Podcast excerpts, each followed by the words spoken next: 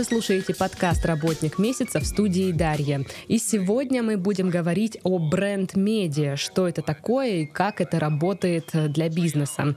Сегодня на связи со мной Илона Невинская, контент-директор агентства «Текстерра». Здравствуйте.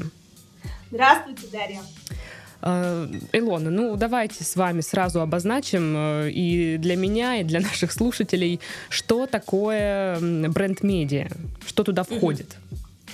Бренд-медиа, значение, я думаю, заключено прямо в самом этом слове. Это медиа-продукт, который делается от имени бренда и за счет бренда. Ну а это что может быть? Это только какое-то издание, журнал, там, подкаст, радиостанция? Это может быть абсолютно все, что угодно. Это будет медиапродукт, который наилучшим образом отвечает задачам своим и задачам того бренда, который его издают. В наше время, это, конечно же, правильно вы отметили, это в основном продукты, живущие в сети. То есть это может быть портал, блог, канал, видеоканал на YouTube, это может быть канал в Telegram.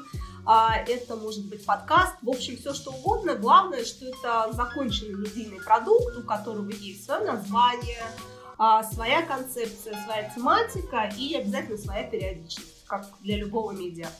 Почему это сейчас направление в тренде? Откуда это все пришло, как появилось? Скажем честно, так не от хорошей жизни.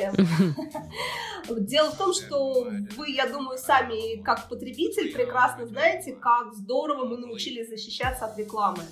Мы с вами живем в ситуации такой информационной перегрузки, что у нас мозг буквально взрывается от тех сообщений, от тех месседжей, которыми нас со всех сторон бомбардируют просто все.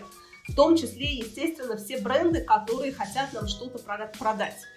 И реклама у нас начинает работать все хуже. Появляется такое понятие, как баннерная слепота. Вы, конечно, про него знаете. Когда мы просто не видим эту рекламу, она может быть сколь угодно прекрасна, там могут быть самые восхитительные модели задействованы, а мы просто ее отодвигаем. Наше подсознание уже убирает от нас эту лишнюю информацию, и мы ее не считываем. Таким образом, вот эти традиционные рекламные ходы, прекрасные модули в изданиях, какие-то ролики прямые, где вот купи, наш продукт самый лучший, мы как только это слышим, у нас уже совершенно обратная реакция. Мы эту рекламу начинаем просто либо отвлекать от себя, либо у нас наоборот возникает какой-то негатив к бренду, который нам пытается что-то навязать. И в этой ситуации брендам приходится искать другие пути к сердцам своих потребителей, потому что, какой бренд может жить без потребителей? Никакой. Значит, им приходится проявлять максимальную эмпатию и давать потребителю то, что он хочет. А что сейчас потребитель хочет, что он готов брать? Он готов брать действительно уникальный, действительно какой-то очень качественный контент. И конкуренция здесь очень высокая, потому что информации море, контент у нас, как известно, сейчас бесплатный в интернете, его безграничное количество. И вот здесь бренду приходится формировать уже какую-то свою концепцию, идею для отбора этого контента и создавать продукт, который будет рассчитан именно на интересы потребителя. То есть, правильно я понимаю, другие каналы рекламы уже не работают или просто плохо работают? Какие-то из них плохо работают, какие-то из них уже практически не работают. Даже вы сами, наверное, замечаете, едете по дороге, вы вспомните, сколько раньше было всевозможных этих щитов, растяжек и так далее. А сейчас уже их гораздо меньше, потому что мы на них уже просто не реагируем.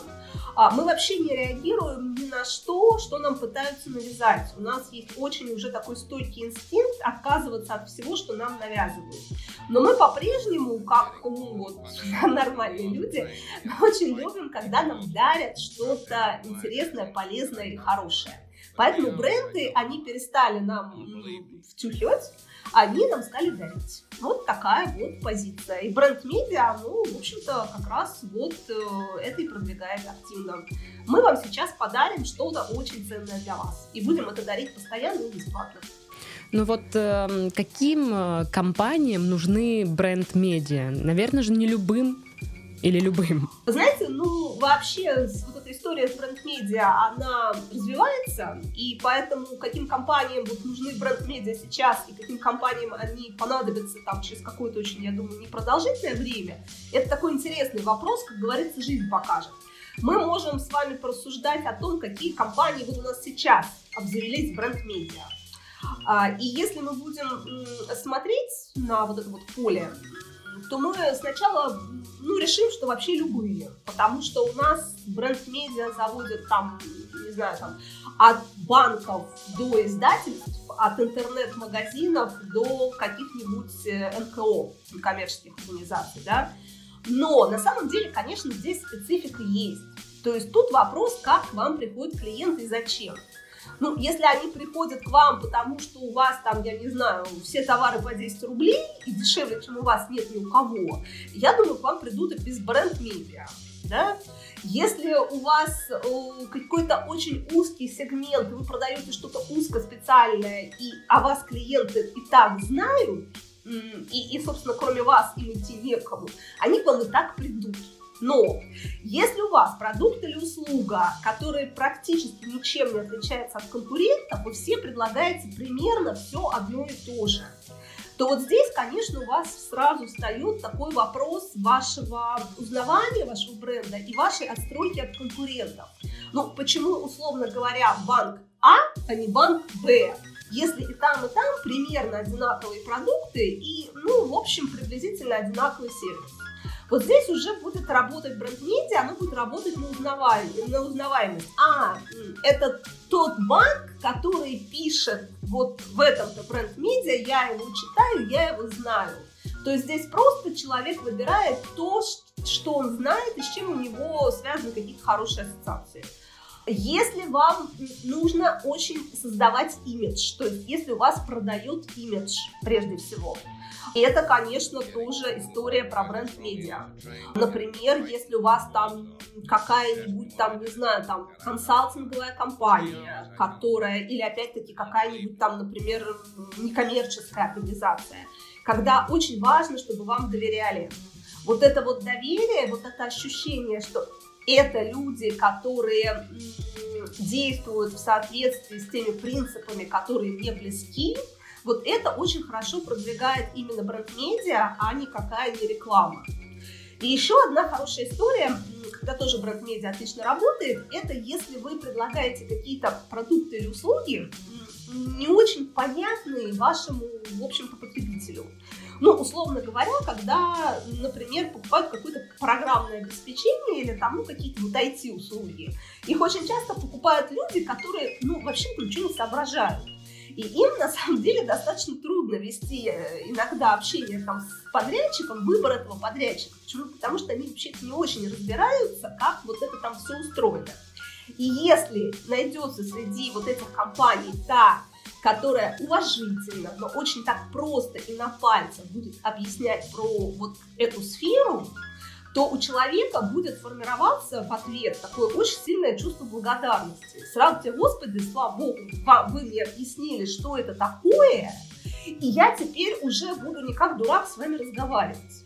А тогда человек начинает такое медиа читать, он как-то так возвышается сам над собой, потому что он начинает разбираться вот в этом вот сложном достаточно деле. И когда встает вопрос о выборе агентства-подрядчика, естественно, что он выберет этих, которые для него уже добрые друзья, советчики, да, которые ему уже объяснили какие-то вещи, он уже их чувствует как своих. Вот это все вот истории про бренд-медиа, про такую вот работу в долгую, про формирование доверия, про формирование лояльности. А вот для этого бренд-медиа, конечно, очень хорошо подходит, а поскольку у нас сейчас вообще в нашем обществе по большому счету дефицита-то нет, да, у нас есть переизбыток, поэтому выберут-то чаще всего товар не за какие-то его необыкновенные преимущества перед другими, потому что преимущества так условные, выберут тот бренд, с которым себя приятно ассоциировать. Я думаю, что вы знаете это по себе, да, у меня, например, это очень четко. Я куплю кроссовки Nike, хотя по большому счету, наверное, вряд ли они кардинально будут отличаться от Adidas, Reebok, Wilson и так далее.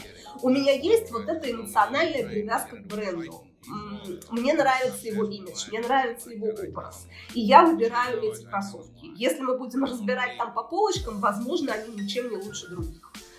Это вот тоже вот это вот такая вот планомерная работа бренда, и бренд-медиа сюда, вот как часть такого продвижения, оно совершенно идеально вписывается. Ну, то есть закрываются какие-то запросы по узнаваемости, по доверию, но не каких-то там вот прямых продаж, правильно? Знаете, с прямыми продажами тут тоже все интересно. Опять-таки, все, смотря что считать прямыми продажами. То есть, если считать прямыми продажами плакат «У нас самые крутые стулья в Москве, покупайте наши самые крутые стулья», да, это не про бренд-медиа. Если это история про то, что мы первые в Москве стали делать стулья с алюминиевыми ножками, сейчас мы вам расскажем в картинках, как мы делаем лучшие в Москве стулья с алюминиевыми ножками, нет, это тоже не про бренд-медиа. Но есть ряд таких интернет-магазинов достаточно крупных, которые очень остроумно, тонко, я бы сказала, даже с бренд-медиа работают, очень креативно. У меня такой любимый пример, есть такой большой интернет-магазин товаров для дома, называется MyRoom, там целый спектр. Они делают бренд-медиа, очень хорошее, на мой взгляд, очень профессионально сделанное. Делают ли они его про товары для дома, как вы думаете? Нет. Нет, они не делают его про товары для дома, потому что никому не интересно читать про товары для дома, даже если вам нужны стулья. Они делают это медиа про лучшие идеи для дизайна интерьеров. Mm-hmm. И они собирают готовые реальные проекты от дизайнеров. То есть у них огромная база дизайнеров, которые предлагают им для публикации свои проекты с очень крутыми съемками, с очень интересным сторителлингом, как тот или иной проект воплощался. И все эти дизайнеры есть там вместе с контактами, то есть человек, которому понравился какой-то проект, он может прямо сразу нажать на ссылочку, сразу попасть на страницу дизайнера и сразу, например, с ним связаться и заказать ему такой проект. Но самое главное, что во всех этих проектах задействованы товары, которые предлагает MyRoom.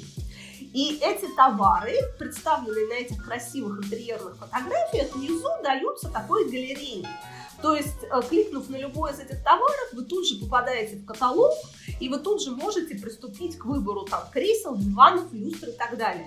То есть, вот здесь очень такая прямая связь с продажами, но никто ничего не продает вам в лоб.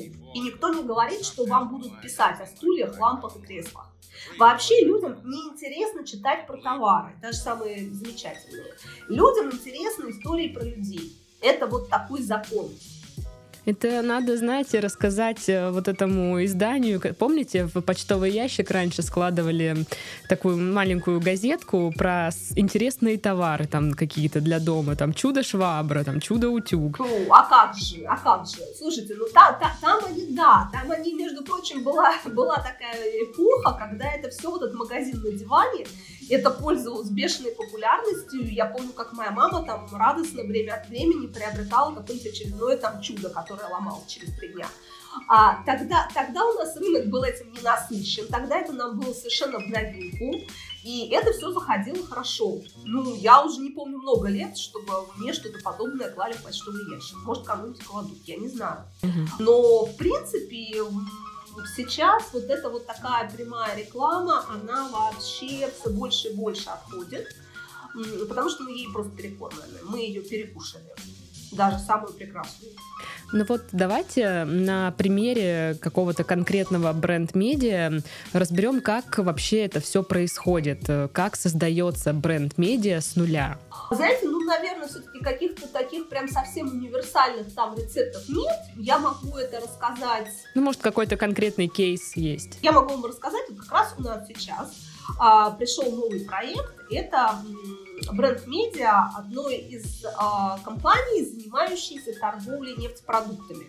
Это, по большому счету, компания-посредник, которая покупает некие нефтепродукты и продает ее в те сегменты, где из этого делается какая-то уже там продукция для конечного потребителя.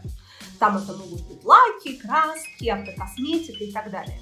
Как раз эта компания поставила задачу повысить свою узнаваемость. А свою узнаваемость ей нужно, естественно, повышать не по всей планете, да, а среди своих целевых аудиторий, то есть среди тех компаний, которым они свои продукты продают. И прежде всего работа начинается с того, что мы очень тщательно исследуем портрет вот этой целевой аудитории, понимаем, что это за люди и какие у них вообще в жизни есть такие чаяния и стремления. И когда мы про эту аудиторию думали, когда мы ее анализировали, мы поняли, что это такие менеджеры среднего звена, которые являются крепкими профессионалами в своем деле. То есть то, чем они занимаются, вот этот сегмент, они знают досконально. А все про него знают, потому что они практики. Что бы они хотели? Они бы хотели расширить свои профессиональные горизонты, то есть повысить свою ценность как сотрудников. Такой вот, знаете, то, что сейчас говорят, личный бренд. Это то, чем занимаются все, а не только там журналисты, артисты и другие селебрити. То есть каждому человеку хочется, чтобы его вот эта вот цена, его вес как профессионала, она все время повышалась. Если ты работаешь в каком-то узком сегменте, ты там такой очень хороший специалист, ты так чаще всего на нем зациклен. И тебе хотелось бы вот разбираться чуть лучше. И тогда очень хорошо заходит медиа, который тебе дает вот такой срез твоего рынка. Когда оно рассказывает тебе там про тренды, дает тебе какие-то обзоры, какие-то интересные кейсы крутых компаний. То есть это те материалы, которые ты можешь читать, ты начинаешь лучше в этом разбираться, ты можешь что-то перепостить в своих личных соцсетях и таким образом показать свою экспертность. Ведь это же очень удобно, да, когда тебе не нужно самому писать экспертную статью, а когда тебе достаточно просто перепостить хорошую экспертную статью, и она так уже бросает отсвет и на тебя, как на профессионала. И по большому счету это история, которая вот с такими профильными бренд-медиа очень хорошо заходит. Здесь главное понять, про что этим людям было бы интересно читать, на каком рынке они вообще вот существуют как сотрудники, и куда они хотели бы двигаться. Потому что, естественно, что вот любой профессионал, он хочет расти над собой. И вот такие экспертные бренд-медиа, это, мне кажется, вообще история такого вот, она уже настоящего, и это еще история такого ближайшего будущего. Потому что вы представьте себе, сколько нужно времени потратить человеку, чтобы, в принципе, быть в курсе трендов своего рынка, да, то есть ему нужно перелопатить огромное количество информации, ему нужно там инфографику в одном месте посмотреть, аналитику еще где-то там поискать. И тут представьте себе, что находятся какие-то люди профессиональные, которые для него собирают все самое интересное в одном месте, а главное, они это очень качественно упаковывают в таких вот медийных форматах, то есть наиболее легких для восприятия, которые ты читаешь с удовольствием. И тебе дается бесплатно вот такое медиа, которое ты можешь читать и больше не рыскать по просторам интернета, и за короткое время ты все время будешь в курсе своей повестки. Я считаю, что вот за такими изданиями будущее. Сейчас такие издания делают многие, там, например, уже IT-компании. Ну, что там далеко ходить, там агентство Текстерра, блог Текстерры, как известно, несколько миллионов пользователей. И это блог об интернет-маркетинге, и все самые такие горячие проблемы, все самое актуальное человек может найти там, ему достаточно читать блог Текстерры и быть абсолютно вот в курсе всего. Вот такой нишевый контент, вот такие бренд-медиа, они наиболее будут, я думаю, востребованы, в самых разных вообще сферах рынка. Если это такое, как сказать, массовое бренд-медиа, а такие тоже есть, они все равно посвящены всегда какому-то, срезу, это всегда какая-то проблематика. Там, да, возьмем там Тинькофф журнал, про который все все время там упоминают, как только возникает вот этот термин бренд-медиа, потому что они, наверное, самые такие первые из ярких, я бы так сказала, и из таких вот сделанных именно вот идеально по всем медийным технологиям. Как он обозначен? Тинькофф журнал. Журнал про ваши деньги, да, не про банки, не про еще что-то, про ваши деньги. Это тема, которая интересует очень большой круг массовой аудитории, и вот на эту массовую аудиторию это бренд-медиа делается. Если хотите, я расскажу там уже более подробно дальше, как оно там делается, уже производится как сам продукт. Смотрите, то есть чем бренд-медиа отличается от обычного медиа, как вы думаете? Ну, обычное медиа может быть, скажем, такое многофункциональное, разные темы разбирать. Бренд-медиа берет какую-то одну тему, вот условно говоря. Вот нет, потому что правильный ответ на вопрос, чем бренд-медиа отличается от просто медиа, ничем. Ага. Правильный ответ – ничем, оно не отличается, да. Потому что, на самом деле, кроме того, что это делает некая компания, вкладывая туда свои деньги и продвигает там нужные им месседжи, больше ничем бренд-медиа от обычного не отличается. Потому что любое обычное медиа, оно точно так же делается на чьи-то деньги и продвигает чьи-то месседжи. Просто в случае с бренд-медиа нам это проще узнать, на чьи именно деньги и кого именно продвигают. Все остальное – это абсолютно медийная история. То есть после изучения целевой аудитории создается некая концепция, что, или там редакционная политика, что, о чем и как мы будем писать. Создается обязательно структура, или то, что там проще называют рубрикатом, потому что любое медиа, оно состоит из рубрик, из определенных там разделов. И любая тема все равно раскладывается на какие-то составляющие. После того, как создан вот этот рубрикатор, делается план тематический, темник. В каждую рубрику есть темы, которые такие вот глобальные, которые на достаточно долгий период времени разрабатываются, и есть те, которые вот такие прямо актуальные, горячие, с колес. Ну вот такой, знаете, вот прямо что-то случилось, а там уже про это написали. Дальше вопрос упаковки. То есть сейчас существует некий набор таких очень востребованных медиаформатов, в которые упаковывается информация. И по большому счету сейчас люди западают именно на классную упаковку. Сейчас отходит вот эта традиция написания там великолепных журналистских текстов. Но у нас есть, конечно, какие-то звезды журналистики, которых мы читаем именно, чтобы получить удовольствие от текста какого-нибудь количества, не знаю. Но по большей части мы реагируем на что? На актуальность темы, на простоту, такую ясность изложения и на какой-то интересный формат. Что такое интересный формат? Их достаточно много, но они, в общем-то, все наперечет. То есть мы по-прежнему очень хорошо реагируем на всевозможные выборки, на всевозможные списки, то, что называется там 15 лучших способов сберечь ваши деньги. Там, или там мы выбрали для вас самые лучшие книги, которые вы можете взять в отпуск. Вот мы по-прежнему западаем на эту цифру и западаем на эту выборку, хотя это уже, знаете, как старо, как мир, а все равно действует. Второй момент, мы сейчас обожаем все, что с элементами геймификации.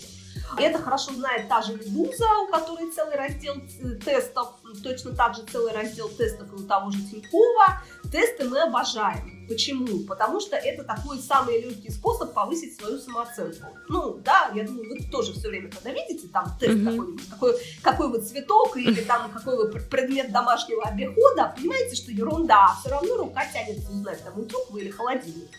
Вот. И в этом, в общем, всем нравится. Поэтому любую вот тоже такую серьезную тему, ее очень хорошо можно упаковывать вот в такой формат. Мы очень любим все, что в картинках, все, что со стрелочками, все, что в инфографике. И вот эти форматы люди просто берут в своем бренд-медиа и свои темы в них упаковывают. Ну и, конечно, еще один такой очень важный момент – это интерактив. Это все, что может вызвать аудиторию на диалог. Здесь тоже есть самые разные фишки и самые разные такие крючочки. То есть какое-то там издание может объявить, например, что мы выбираем там, не знаю, там лучший читательский рассказ да, и объявляет, что там он будет опубликован, например. И люди присылают туда какие-то свои истории, истории эти публикуются. Кто-то объявляет какой-то конкурс. Где-то есть какие-то формы, чтобы можно было комментировать материалы, там, ставить те же лайки, понятное дело. То есть любое вот это вот вовлечение, любая возможность для человека высказаться, она, конечно, используется. Потому что человек, которому дается возможность высказаться, несмотря на то, что мы там все с вами с утра до вечера что-то кропаем в социальных сетях, у нас все равно вот эта жажда сказать и жажда своим мнением поделиться, она у нас все равно есть. И медиа это очень здорово используют, особенно бренд-медиа, потому что они вообще, конечно, на максимальное вовлечение. Им нужно эту аудиторию собрать вокруг себя, удержать около себя и еще побудить ее желательно на какие-то определенные действия, да, что-то выбрать, там, что-то купить и так далее. Поэтому вот эти все игры с аудиторией, они очень активно используются. И, конечно, бренд-медиа всегда это такое здание, которое держит руку на пульсе, и все вот эти самые горячие темы, все, что вот на слуху, оно обязательно туда все привносится. Есть такое понятие ньюджейкинг, когда мы берем какую-то новость, ну вот из повестки актуальной в мире, да, и мы на нее как бы сажаем свою тему. Это всегда очень хорошо работает. Ну, там, я не знаю, я так от балды приведу пример. Вот там, предположим, вышел очередной фильм о Джеймсе Бонде, да, и там какой-нибудь медиа, который пишет про HR-статьи, из серии какой-нибудь тест, проверьте там, какой вы Джеймс Бонд там на своей позиции в компании. Там, вот вы Джеймс Бонд такой-сякой 50-й. То есть оно подтягивает свою тему, какую-то типологию там сотрудников под что-то, что у всех на слуху. Вот этот последний фильм, например. А недавно видела в бренд-медиа Simple Wine, который про вино. Был что-то, по-моему, про вино, которые пьют в сериале, в фильме «Ход королевы». Это сериал, по-моему, да? Вот, то есть они... То, что сейчас все смотрят, там, все читают, все обсуждают, они берут и привязывают сюда какую-то свою тему. И она вытаскивает, как вот локомотив, вот это вот интересность, да, вот это вот такое. А это же тоже, в общем-то, подача. Это просто еще один способ рассказать все то же самое. И все вот эти вот наработки бренд-медиа активно используют. Оно вообще такое, знаете, без лирики. То есть оно вообще заточено на то, чтобы как пылесос высасывать из медиапространства все самые лучшие идеи. Вот кто-то начал что-то делать, это хорошо заходит, бренд-медиа тут же совершенно это забирает в себе. То есть его задача аккумулировать самые-самые лучшие медиатехнологии на сегодняшний момент и все это предложить своим читателям. Поэтому они так хорошо заходят. Если они сделаны качественно, если они сделаны по такому принципу, то люди их очень охотно потребляют. Потому что для них собрали там все самое крутое, по большому счету. И это, конечно, подкупает. Но вот кто делает контент для бренд-медиа? То есть, окей, там сделали там, сайт, например, придумали концепцию. Кто все это туда пишет? Пишут это туда, разумеется, профессиональные журналисты. И это тоже интересный такой момент, это тоже интересный такой, вот я бы даже сказала, тектонический сдвиг такой в журналистском обществе. А сейчас бренд-медиа начали не только вот высасывать эти интересные форматы, они начали забирать к себе самые сильные журналистские кадры. Они оттягивают их от этих массовых медиа к себе, потому что они могут предложить хорошие гонорары, чаще всего за крутые тексты, и они готовы идти на всевозможные эксперименты. То есть какие-то интересные повороты темы они очень приветствуют, потому что есть вероятность, что аудитория на это хорошо среагирует. То есть они менее консервативны и более платежеспособны. Поэтому качественные журналисты собираются вокруг них. Есть еще такой момент, это тоже про журналистов. Если, например, скажем, лет там еще 10, ну 15 даже назад, в общем-то, таких вот большинство журналистов, они были журналисты широкого профиля. Ну, то есть, понятно, что были там какие-нибудь экономические, а были те, кто писали про культуру, но, в принципе, журналисты писали так, на очень-очень много разных тем. Вот сейчас, как издания становятся нишевыми, так и профессиональные журналисты, они тоже становятся нишевыми. И если вы, например, предположим, закончили журфак и вот думаете, как вам развиваться, то самый хороший способ такой, знаете, стать востребованным журналистом, за которым будет гоняться, это выбрать себе какую-то узкую нишу. Вот если вы, например, умеете писать популярно о медицине, вы не то что не будете сидеть там в ожидании, за вами будет очередь стоять из изданий, которые захотят вам заплатить высокий гонорар. Если вы умеете просто писать о финансах или просто зажигательно писать о недвижимости, то вам, в общем-то, цены не будет. И вот бренд-медиа, они используют таких журналистов как раз очень продуктивно, да, и они как раз вот способствуют тому, что люди развивают свои такие вот скиллы, какие-то познания именно в какой-то достаточно такой вот сфокусированной теме. То есть все меньше таких журналистов, которые про кино, да еще можно про еду, ну еще психологические советы. То есть сейчас такие журналисты все меньше и меньше востребованы. Журналист должен становиться экспертом, и он должен свою экспертность очень хорошо прокачивать.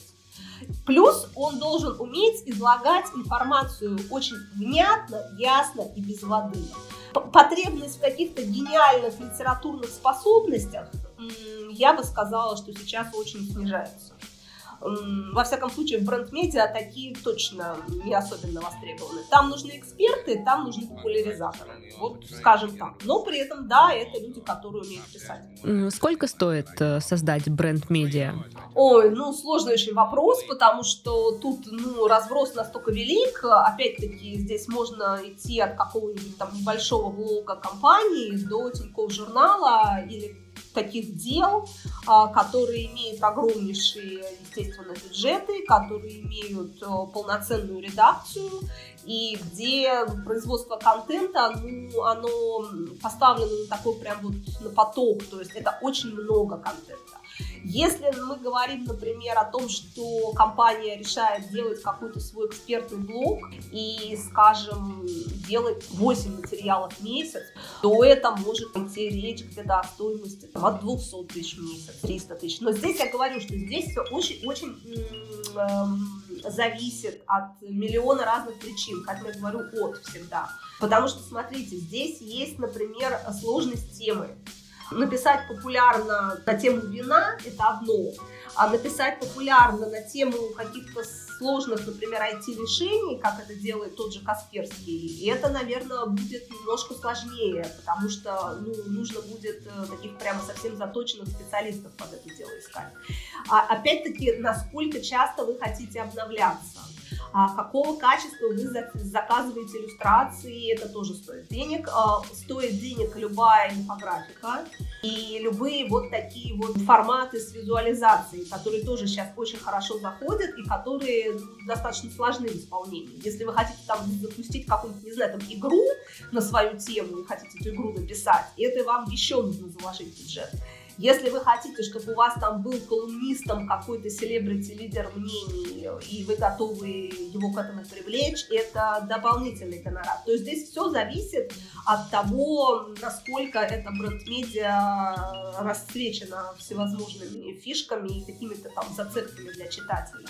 Насколько оно масштабное, как часто, вот я повторюсь, оно обновляется и так далее. То есть здесь нужно всегда смотреть, ну, по ситуации. Единственное, что я скажу, это, конечно, затея не дешевая, потому что это игра в долгую. Вы не можете, вот там, взяв какой-то определенный темп, потом от него отказаться, потому что это, ну, или вы должны как-то это будете делать очень ювелирно. Потому что вы читателя, по сути, подсаживаете на иглу какого-то вот такого прекрасного контента. И да, он начинает связывать этот прекрасный контент с именем вашего бренда, и это замечательно. Но если ваш контент вдруг станет кардинально хуже, он это тоже свяжет с именем вашего бренда. И это уже будет совсем в другом ключе. Вам придется, если вы это затеваете, вам придется постоянно в это вкладывать деньги, вам придется постоянно это прокачивать, и обязательно вам придется отслеживать, насколько вообще это медиа заходит. Вам нужно это будет обязательно смотреть. Если вы будете видеть, что, например, там популярность его падает, вам нужно будет оперативно разбираться в причинах, менять подходы, может быть, менять команду, еще что-то. То есть это, в общем-то, такая штука, которая, ну, такая достаточно глобальная история, даже если это там оно небольшое сравнительно. И это нужно понимать. То есть это не то, во что вы поиграли там 3-4-5 месяцев, и потом вы это дело просто бросили, потому что тогда получится, что, ну, вы деньги просто выбросили. Здесь нужно понимать, какая у вас стоит задача. То есть, если у вас стоит задача такого долгосрочного, постоянного формирования вот этого позитивного мнения компании, имени компании, чтобы оно звучало на рынке, имиджа определенного, тогда да, тогда вы понимаете, зачем вы это делаете, но вы делаете это с открытыми глазами, и вы закладываете уже на это там определенный бюджет. Я вот скажу так. Ну вот вообще вопросы взаимодействия с заказчиком. Насколько часто люди понимают вообще, на что они идут и что они хотят видеть в своем бренд-медиа? Просто вот насколько сложно согласовывать там ту или иную статью или какой-то тест или иллюстрацию, такие вот вещи? Ох, Дарья, это вопрос вопросов. Вот вы сейчас задали на самом деле самый такой, я бы сказала, актуальный в этой сфере. Ну, если перефразировать известную пословицу, то там, как говорится, что в деньгах, в воспитании детей и в издании медиа у нас разбирается каждый, как известно. Да? То есть, вот, в общем, компания, которая дает деньги на свое медиа, ей очень сложно его отпустить от себя. Она же дает на него деньги. И я, например, очень много лет проработала вообще в сегменте корпоративных медиа. Ну, где-то вот сейчас получается сколько уже? 13 лет. 13 лет. То есть я стояла, можно сказать, вот так, у истоков вот таких массовых корпоративных медиа вообще российских. И я помню очень хорошо, как делались вот эти классические издания для клиентов, в которые тоже вбухивались большие бюджеты. Это были какие-нибудь глянцевые журналы, очень красивые, с какими-нибудь там дорогущими съемками и так далее. О чем писались клиентские журналы? Они писали про компанию. И чуть-чуть, где-то там в конце, это были какие-то развлекательные материалы в тему. Например, я помню, мы делали издание для компании Panasonic. В конце там была какая-нибудь там статья там, про японскую кухню или там про японские бани. В общем, собственно, что-то одно, что все и читали. А все остальное это были бесконечные успехи компании, бесконечные рассказы о ее великолепных товарах и так далее, и так далее. Я вам скажу честно, аудитория таких изданий всегда выглядела очень и очень жалко. То есть, ну, маленькая она была эта аудитория, мало людей это брали вообще читать. Читал ли кто-то всю вот часть про компанию, сказать сложно, я думаю, что, ну, вряд ли, скорее всего. Но компаниям до сих пор очень сложно перестроиться от вот этой позиции. Если мы заплатили деньги за свое бренд-медиа, бренд-медиа должно писать про нашу компанию. А вот, понимаете, вы можете писать про что угодно, но дело человека – это контент брать или не брать. И вот тут вопрос, вы свои хотелки поставите вперед или хотелки читателя? Если вы поставите вперед свои хотелки, то вы сразу можете вот все деньги, которые вы в это бренд-медиа вложили, вы можете сразу поставить на них большой жирный крест. Ну, просто там обозначите себе в бюджете строку, что «а вот это мы выбрасываем на ветер». Ну, мы это делаем так с удовольствием, там, статьи какие-то пишем, ну, это мы просто вот выбрасываем. Ну, вот у нас такая прихоть у нас. И это будет всегда. Вот здесь нету вообще исключения из правил. Если бренд-медиа пишет про компанию, оно не пользуется популярностью. Людям начхать на вашу компанию, простите. Людям даже по большому счету начхать на товары. Они не хотят читать про товары, они хотят читать про себя. И больше ни про что, они читать не готовы. Поэтому любой продукт это, там, не знаю, это или впечатление, или образ жизни, или еще что-то. Потому что, когда мы покупаем там билет на самолет, чтобы полететь в прекрасную страну, нам про самолеты читать в последнюю очередь хочется, правильно? Мы хотим прекрасных впечатлений и про то, какая у нас сейчас будет яркая, великолепная жизнь в эти 2 недели, там, наполненная чудесными приключениями. Вот компании самое главное перестроиться и понять, что абсолютно все равно, нравится ли генеральному директору то, что пишет их бренд-медиа, нравится ли это курирующему сотруднику, то, что пишет бренд-медиа, вот вообще никакого значения не играет. Играет только то, нравится это аудитории, на которую его рассчитывают, или не нравится. Если аудитория потребляет самый идиотский с точки зрения генерального директора контент, это великолепный контент, и это прекрасное бренд-медиа, потому что оно выполняет свою задачу. Вкусы могут вообще не совпадать, и вот это важно. Человек, который курирует бренд-медиа со стороны компании, он обычно где там располагается? Он обычно там располагается или в пиаре, или в маркетинге. И вот там уже вопрос в его вот таких вот медийных и коммуникационных компетенциях. Насколько он вообще понимает специфику этого инструмента, как это вообще все в медиа работает. Вот если у него есть такой медийный опыт или понимание медийное, то это здорово. Он тогда редакцию, в общем-то, не трогает. Он задает, транслирует какие-то основные месседжи, он транслирует задачи, которые это бренд-медиа должно решать. А дальше дело профессиональных журналистов. Как вот эти задачи решить, как добиться этого, как донести эти месседжи до аудитории. И дальше все, на что нужно смотреть на реакцию, на аудиторию, как читают, сколько перепощивают, где цитируют и так далее, и так далее. Если с этим все в порядке, значит получается.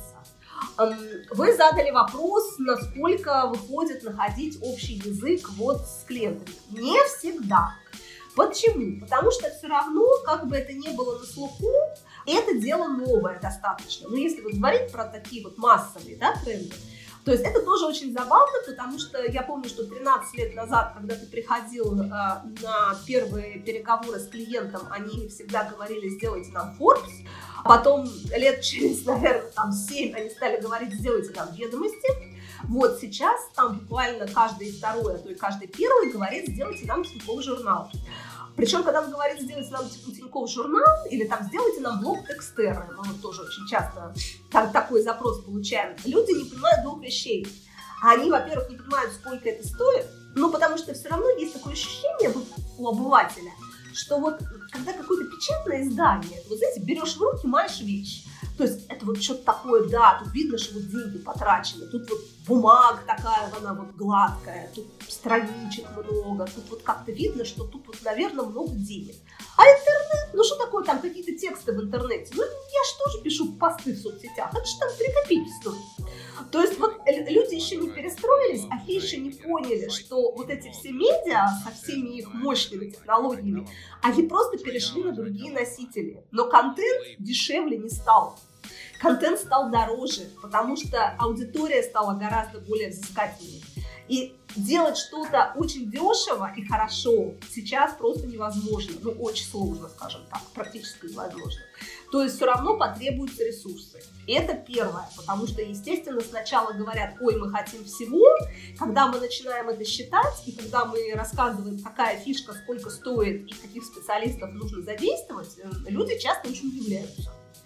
И второй момент – это вот эта вот ломка, то, что про компанию писать не будем. Это тоже сложно. У нас такой классный вышел продукт, но он же такой классный, давайте про него напишем. То есть все равно вот эта вот история есть. Если сумеет вот как бы бренд со своей стороны от этого отойти, если он поймет, что его имидж создается не от того, что он пишет о своих прекрасных продуктах и на каждом углу кричит, какой он вообще замечательный, а его имидж строится на том, что он дает картину трендов рынка, что он демонстрирует свою экспертность, и так вот он ненавязчиво дает понять, что он лучше на рынке. Вот если бренд сможет вот на эту позицию встать, тогда да, тогда сотрудничество сложится, тогда это можно будет делать, и тогда это будет хорошо.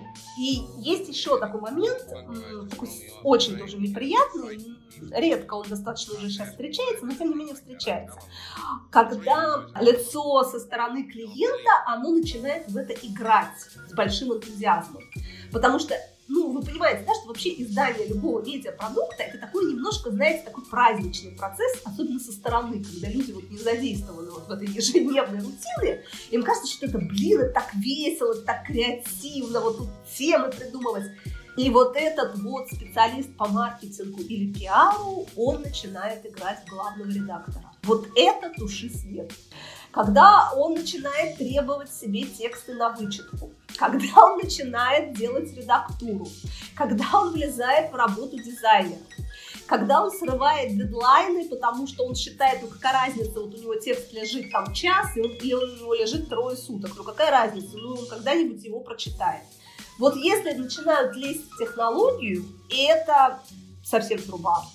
То есть здесь нужно все-таки это отдавать на откуп профессионалам. Ну, потому что, не знаю, когда у вас дома делают там электрики проводку, вы, наверное, не лезете туда тоже со своим каким-нибудь пальцем, который вы там норовите ткнуть в розетку, да, или тут подержать два провода, соединить, или что-нибудь прикрутить.